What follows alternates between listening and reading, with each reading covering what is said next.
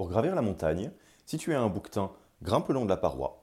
Si tu es un saumon, nage pour remonter le courant. Si tu es un oiseau, vole. En effet, la meilleure manière d'atteindre nos objectifs ambitieux sera toujours de se baser sur qui nous sommes avec nos forces et nos talents innés. Alors en ce qui nous concerne à Yaniro, nous observons cette vérité jour après jour dans nos coachings de dirigeants et comme vous l'avez bien compris, c'est l'une des spécificités de cette formation que de se concentrer sur vos talents et d'y baser tout ce qu'il faut pour construire votre leadership. Ceci étant, une fois qu'on parle de talent, se pose immédiatement et pragmatiquement la question des outils que nous allons utiliser pour partir à leur recherche. C'est pourquoi, au moment de nous pencher sur les différentes options qui étaient à notre disposition, nous avons choisi de nous baser sur l'approche qui est non seulement la plus scientifiquement robuste, mais aussi la plus applicable et la plus clé en main. Sans plus attendre donc, petite visite guidée de la théorie de la personnalité qui sous-tend la partie moteur et talent de cette formation. Quel modèle de personnalité et pourquoi celui-là? Alors, quel cadre théorique avons-nous choisi et pourquoi celui-là plutôt qu'un autre? Pour ces nombreuses et grandes qualités, nous avons choisi d'utiliser le cadre théorique que nous appliquons au quotidien dans nos coachings de dirigeants chez Yaniro, l'approche de l'INC pour Institut Neurocognitif. Alors, pour faire rapidement les présentations, L'INC est un laboratoire qui a basé tous ses travaux sur l'œuvre de Jacques Fradin, qui est un médecin et un thérapeute français, et qui représente ni plus ni moins, donc l'INC, que l'approche la plus robuste scientifiquement et aussi la plus applicable quand il s'agit de parler de la personnalité. Bien plus puissant et juste scientifiquement que le MBTI ou le DISC par exemple, le vrai problème de l'INC est en fait sa confidentialité. En effet, le laboratoire de l'INC n'a probablement pas été aussi bon en termes de communication et de marketing que le MBTI, le Processcom, l'énéagramme, le DISC ou d'autres outils encore, ce qui en fait un acteur incroyable mais à l'heure actuelle plutôt une pépite cachée qu'autre chose. Ce qui est dommage hein, parce que c'est vraiment un outil beaucoup plus puissant, beaucoup plus juste, beaucoup plus solide. C'est vraiment un outil de pointe et c'est pourquoi on est vraiment ravi de vous le partager dans le cadre de cette formation, vu qu'il sert, entre autres choses, à vous aider à construire votre leadership. Alors, pourquoi considérons-nous que cette pépite confidentielle est l'approche la plus juste et la plus solide scientifiquement, en plus d'être un outil très applicable et très actionnable, comme je vous le disais? Alors, d'une part, car l'INC pioche ses fondamentaux dans les théories neurologiques et de psychologie cognitive. Sans rentrer trop dans les détails, c'est des approches qui sont beaucoup plus solides scientifiquement que les approches sur lesquelles se base le MBTI, par exemple. Pour vous donner une idée, et en simplifiant très grossièrement, le MBTI a construit toute son approche sur du déclaratif, donc c'est des personnes qui ont expliqué comment ils étaient, etc., etc., et des théories qui viennent de la psychologie euh, sociale et des travaux de Jung hein, notamment, ce qui les classe dans les sciences plutôt molles. Alors bon, moi j'ai rien contre les sciences molles, je suis moi-même euh, issu de, l'université de psychologie, donc il n'y a pas de problème. Ceci étant, l'INC euh, fonde ses travaux sur des approches de neuro et de cognitive qui sont un peu moins biaisable que tout le reste. Typiquement, les travaux de neurocognitive vont un peu regarder ce qui se passe dans les différentes aires du cerveau pour en déduire nos comportements. Donc déjà, d'un point de vue des fondamentaux qui basent la théorie, on est sur quelque chose de beaucoup plus juste scientifiquement, de beaucoup plus robuste et donc fiable. Et au-delà de la robustesse théorique et scientifique, hein, ce qui crée un outil qui est moins faux que les autres, on pourrait le dire comme ça, il y a vraiment une logique d'applicabilité et de, côté actionnable de cette théorie. Alors moi, il y a une métaphore que j'aime bien utiliser, c'est la différence entre les outils Lego et les outils Playmobil pour euh, les théories de la personnalité. Les outils Playmobil, c'est ceux qui nous mettent dans des cases, qui vont dire, bah, vous êtes le Playmobil bleu, rouge, jaune, vert, avec tout ce que ça implique. Les rouges, ils aiment ça, ils n'aiment pas ça, ils fonctionnent comme ça, ils fonctionnent pas comme ça, etc. C'est intéressant pour avoir une version qui est un petit peu euh, simplifiée la réalité, comme un Playmobil, hein, qui est assez simple.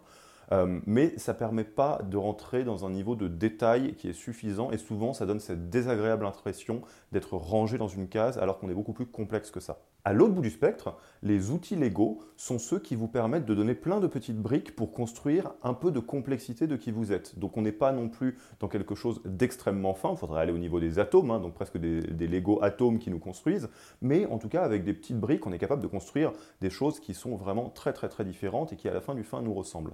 Qu'est-ce que ça veut dire C'est que l'approche de l'INC, qui est donc une approche Lego, vous l'avez compris, euh, ne va pas se baser sur des cases et vous mettre dans différentes cases, mais va plutôt sur un certain nombre de euh, paramètres, vous dire est-ce que vous avez plutôt le Lego rouge, le Lego bleu, le Lego jaune, et sur le deuxième, Lego rouge, Lego bleu, Lego jaune, et à la fin du fin, en fait, le nombre de combinatoires est très très très élevé. On n'est pas sur un, MBTI où finalement il y a 16 possibilités, là on devrait être euh, sur quelque chose de beaucoup plus élevé, que je n'ai pas en tête d'ailleurs, Je vais rentrer dans les détails de la théorie, vous allez très vite comprendre pourquoi c'est l'ego. Pour illustrer, reprenons l'exemple de la citation que je vous ai partagée au début de cette vidéo.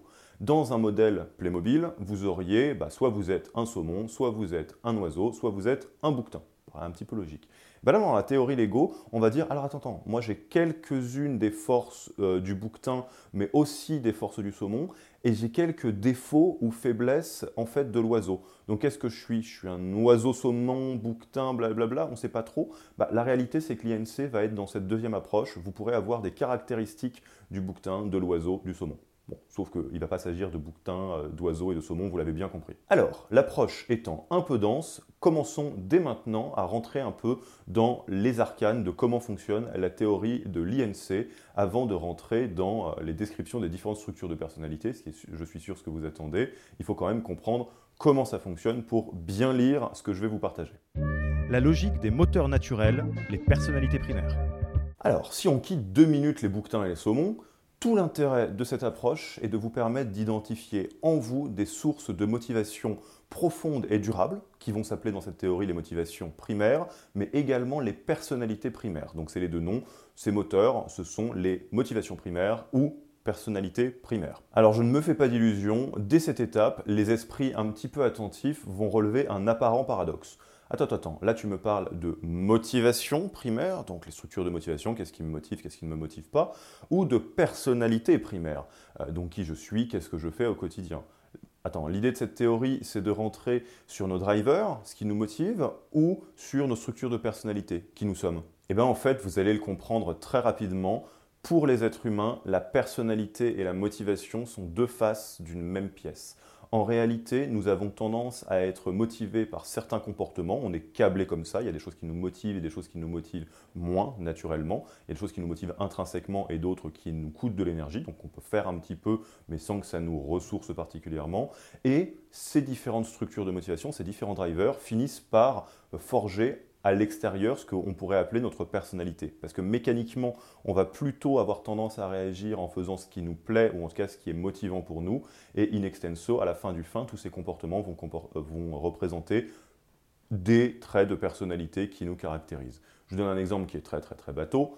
Si on est très très très motivé par l'intériorité, le calme, ben on va avoir tendance à faire beaucoup plus de choses comme ça et à pas être forcément très motivé pour voir des grands groupes. Donc ça pourrait représenter une personnalité dite introvertie.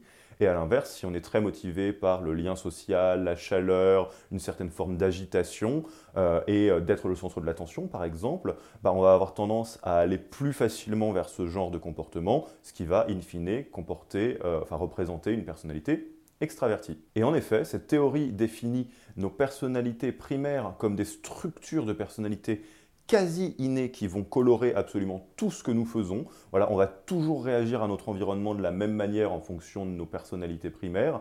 Et ces personnalités primaires, qui sont aussi nos sources de motivation primaires, sont également le berceau de nos motivations les plus profondes, les plus durables, les motivations dites intrinsèques. Ainsi, par exemple, dans ce modèle, la personnalité dite compétiteur aura tendance à être motivé intrinsèquement par tout ce qui représente une source de dépassement de soi. Donc la compétition, une certaine forme d'amour pour les défis, pour l'efficacité, pour gagner du temps, mais le compétiteur en primaire, donc y a une personnalité primaire, une motivation primaire de compétiteur, va être intrinsèquement motivé par ses comportements. Donc c'est non seulement son réflexe presque par, par rapport à l'environnement, tout va pouvoir être une forme de défi, de compétition, mais en plus il va avoir beaucoup plus de plaisir à la compétition, motivation intrinsèque, qu'à la victoire, qui est motivation extrinsèque.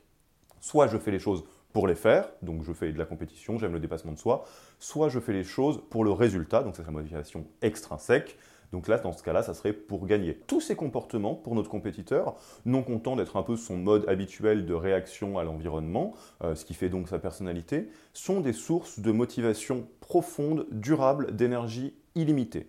Ce que ça veut dire, c'est que tout ce qui ressemble un peu à du défi ou à, du dépassement de soi va être très très très facile pour le compétiteur parce qu'il est vraiment câblé comme ça. Donc il va le faire sans effort, sans réfléchir, voire même en passant un cran plus loin, c'est quelque chose qui le ressource. Si vous avez une personnalité de compétiteur et que vous êtes un petit peu down, euh, bah, le fait de vous lancer dans une activité qui représente une certaine compétition, alors ça peut être du sport, ça peut être un jeu, euh, ça peut être à peu près n'importe quoi, ça peut être du dépassement de soi, va euh, vous faire jouer sur vos primaires et donc vous reconnecter à une source d'énergie qui est illimitée. Ça c'est très très important comprendre. C'est que les sources de motivation primaires, donc les personnalités primaires, sont des moteurs profonds, innés et des ressources de motivation et d'énergie illimitées. C'est pour ça que c'est très très important de les connaître et de surfer dessus, parce que in extenso, vous commencez à comprendre un peu où est-ce que je vais en venir. Quand on a un moteur de ressources d'énergie illimitée et qui vient colorer un petit peu tout ce qu'on fait et qui fait qu'on est très à l'aise dans ce genre de comportement, au bout de quelques années de vie à l'âge adulte, on retrouve des zones de talent forcément, parce qu'on a eu une pratique répétée de ce genre de comportement, on adore ça, on y va bien volontiers, donc in extenso, à la fin du fin, on a tendance à être très très très naturellement talentueux sur ces zones de comportement. Et donc, évidemment, tout l'enjeu quand on attaque le sujet du leadership, c'est de partir à la recherche de ces moteurs et de ces talents naturels, même si on n'a pas l'impression qu'ils sont très liés au leadership. Vous allez voir que c'est beaucoup, beaucoup plus euh, tricky que ça pour poser les fondations de ce qui va être votre propre leadership. Votre propre leadership se base obligatoirement sur vos talents profonds, sur des moteurs qui existent déjà, qui ont construit année après année des zones de talent naturels qui ne vont faire que se renforcer année après année parce que vous êtes câblé comme ça. Et dit comme ça, ça paraît logique. Hein. Autant se concentrer pour vous reposer à fond sur des moteurs qui tournent à plein régime toute la journée, plutôt que d'essayer de vous épuiser à apprendre des choses qui ne sont pas du tout naturelles pour vous, que vous allez pouvoir faire un petit peu, hein, mais qui vont vous coûter de l'énergie. La métaphore qu'on peut employer pour revenir à nos saumons, à nos bouquetins, à nos oiseaux, c'est que si on est un bouquetin, on est fait pour grimper la paroi, on est câblé comme ça, tout va bien, donc on est talentueux. Donc autant utiliser ces talents-là pour gravir la montagne. À l'inverse, le bouquetin, si on le met dans l'eau, il va pouvoir nager un petit peu, mais ça va être pénible et laborieux. Il n'est pas fait pour ça, ça va lui coûter de l'énergie. Je vous fais même pas l'affront de vous expliquer ce qui se passe au saumon, euh, enfin ce qui, arrive au saumon quand on le met sur la terre ferme au lieu de le mettre dans l'eau. Il va peut-être pouvoir flapper un petit peu euh, monter la montagne, mais ça va pas durer très longtemps. Je pense que là, vous commencez à comprendre la logique et l'importance euh, des moteurs et des talents naturels. Et donc, remis dans le milieu du leadership, si vous êtes un team leader compétiteur, toute la partie un petit peu atteindre des objectifs, être orienté résultat, etc., sera très très très naturel, facile pour vous, et il y a des chances que vous soyez très bon ou très bonne là-dedans. Évidemment, vous êtes câblé comme ça. Vous avez accès à un moteur d'énergie illimité, vous pouvez le faire, vous aimez le faire, vous le faites. Et à l'inverse, si vous n'avez pas cette structure de personnalité compétiteur, mais que vous en avez d'autres, qui sont donc d'autres sources de talent, toute cette partie-là, atteindre des objectifs, la vérité, c'est que vous pourrez le faire, mais euh, comme un bouquetin dans l'eau ou comme un saumon euh, sur la terre ferme. Vous n'avez pas le moteur pour euh, réagir comme ça et réfléchir comme ça. Donc, vous pouvez le faire un petit peu, mais ça va vous coûter de l'énergie parce que ce n'est pas très naturel pour vous. Donc là, tout l'enjeu, c'est d'arriver à trouver des stratégies de contournement pour continuer à avoir une équipe qui est orientée objectif et résultat, mais sans vous mettre dans une logique où vous, vous avez à vous tordre pour euh, rentrer dans un moteur que vous n'avez pas. Et là, on va voir qu'il y a plein de stratégies pour faire ça. On peut déléguer, on peut trouver des manières d'atteindre les mêmes résultats en surfant sur ses personnalités plutôt que celle qui a l'air la plus logique euh, pour atteindre euh, donc cette partie-là du leadership. Mais bref, ça, c'est tout l'objet de la formation. La réalité, c'est que le modèle de l'INC est plus complet que ça. Il y a plus de couches, il y a plus d'explications, mais pour faciliter un peu euh, les modalités d'apprentissage dans cette formation, on va se concentrer juste sur ce que je viens de vous dire. Et là, à ce stade, dans cette vidéo, on va mettre vraiment la focale sur les personnalités dites primaires, à savoir les motivations primaires. Ceci étant, si ça vous intéresse beaucoup dès maintenant et que vous avez envie de prendre un petit peu de l'avance ou que vous, êtes juste très intéressé par cette théorie de la personnalité, je ne pourrais pas trop vous en vouloir hein, parce que je la trouve passionnante, euh, ce que vous pouvez faire, c'est aller vous plonger directement dans les ouvrages de Jacques Fradin qui euh, explique tout ça en long, en large et en travers, évidemment, c'est lui qui a créé euh, cette théorie-là. Donc je vous ai mis les références dans la partie ressources de cette vidéo d'un livre qui s'appelle Manager selon les personnalités, qui est probablement le meilleur livre avec lequel commencer cette théorie. Parce qu'il Il est assez simple à comprendre, il est vraiment orienté sur la partie personnalité. Et si ça vous intéresse, je vous invite à lire les autres livres de Jacques Fradin qui vont parler donc du reste de la théorie de l'INC. Euh, il y a la partie donc de comment fonctionne le stress, comment fonctionne le surinvestissement émotionnel. C'est des ouvrages qui sont un petit peu plus euh, compliqués, euh, mais donc commencez par manager selon les personnalités si vous le voulez. C'est totalement optionnel, vous n'êtes pas obligé de le lire pour cette formation évidemment. Termes de nombre de personnalités, chaque adulte a entre 2 et 5 personnalités primaires. Donc ce que ça veut dire, c'est que dans les 8 que je vais vous présenter, si tout va bien, vous devriez raisonner très profondément avec entre 2 et 5 de ces personnalités. Alors, qu'est-ce qui se passe si vous avez l'impression de vous retrouver dans moins de 2 personnalités? Qu'est-ce que ça veut dire? La seule chose que ça veut dire, ça ne veut pas dire que vous avez moins de 2 personnalités primaires, c'est pas possible. Ce que cela veut dire, c'est qu'il y a certaines parties de vous-même euh, auxquelles vous n'avez pas tout à fait accès, en tout cas vous vous connaissez pas tant que ça quelque part, il reste beaucoup de choses à découvrir chez vous. Alors ça, c'est plutôt une très bonne nouvelle parce que ce que ça veut dire, c'est que via cette formation, dans laquelle on va mettre beaucoup l'accès sur ces différents sujets-là, vous allez apprendre plein de choses sur vous. Ça va être utile pour le leadership, mais ça va être utile pour le reste aussi. Hein. Si vous avez plus de 5 personnalités primaires, ça veut tout simplement dire que certaines des personnalités que vous pensez avoir en primaire, vous les avez en fait en secondaire. Par exemple, je prends la personnalité gestionnaire dont on n'a pas encore parlé. Donc les gestionnaires, c'est des gens qui aiment bien organiser, ranger, classer, euh, prendre soin des objets. Vous vous dites, ah ouais, non mais ça, ça me parle beaucoup. Mais en creusant un petit peu, vous allez vous rendre compte que vous n'aimez pas ranger ou classer ou organiser, je sais nettoyer votre appartement par exemple vous aimez bien quand c'est rangé. Vous avez une satisfaction du travail bien fait. Et là, on est bien sur une motivation extrinsèque. Euh, un gestionnaire en primaire, si l'appartement est tout à fait euh, en, bazar et qu'il est en train de le ranger, il a un vrai plaisir. Et si quelque part, euh, il y a une tornade, un chien qui est arrivé dans, dans l'appartement et qui a mis le bazar, le gestionnaire va dire Oh bon, bah tiens, c'est pas très grave, ça va me donner l'occasion de récurer encore plus le tapis, le sol, etc. Alors qu'un gestionnaire en secondaire va se dire Ah non, non, non, moi j'aimais bien quand c'est rangé, mais là, j'ai pas de l'énergie encore, pour remettre une couche euh, euh, de, rangement ici. Donc, quand vous serez au moment du bilan à la fin de cette vidéo en vous disant euh, qu'est-ce que j'ai, qu'est-ce que j'ai pas, qu'est-ce que j'en pense de tout ça, au moment de re-regarder ce que vous avez coché quelque part, posez-vous bien la question de est-ce que je suis vraiment motivé intrinsèquement par ça, c'est-à-dire je le fais pour le faire, tout ce qui vient d'être décrit comme comportement, ou est-ce que je le fais d'une manière un petit peu détournée pour un autre résultat et donc extrinsèquement? C'est pas si simple, mais vous allez voir qu'on va revenir sur ce sujet-là plein de fois, donc vous allez euh, à la fin de la formation vous connaître vraiment vraiment très bien euh, via ce modèle. Alors, avant qu'on rentre dans un premier niveau de détail sur les huit structures de personnalité, ce que je vous propose, c'est de mettre pause sur la vidéo maintenant et de prendre de quoi noter, une feuille, un bloc-notes ouvert, quoi que ce soit, parce que ce que j'aimerais bien vous proposer, c'est que pour chaque structure de personnalité, avant qu'on passe de la 1 à la 2, à la 3, à la 4, à la 5, à la 6, etc., que vous puissiez mettre pause entre chaque euh, personnalité en vous disant, ok, est-ce que je pense que je l'ai, est-ce que je pense que je l'ai pas? Euh, Donc les petites questions que vous pouvez vous poser, c'est est-ce que ça me parle? Si ça vous parle pas du tout, peut-être que vous l'avez juste pas du tout, hein, ça serait euh, statistiquement, ça va arriver sur une ou plusieurs personnalités.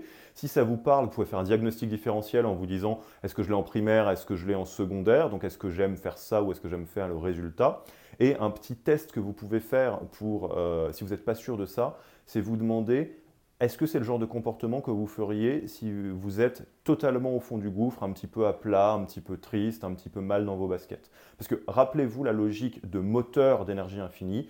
Les personnalités euh, primaires sont ressourçantes. Donc un compétiteur, s'il est très triste, il peut euh, se mettre dans une logique de compétition contre lui-même, je ne sais pas moi, lancer un jeu vidéo, aller faire du sport, et ça va avoir tendance à le ressourcer. Si vous aimez euh, bien gagner, euh, si vous êtes au fond du trou, vous n'aurez pas du tout envie de faire ça. Vous allez peut-être avoir plutôt envie de mettre de l'ordre chez vous, donc là c'est un truc de gestionnaire, euh, d'aller voir des amis, c'est un truc de participatif. Bref, gardez votre bloc-notes bien ouvert, votre feuille à côté, votre cahier, ce que vous voulez. On commence maintenant.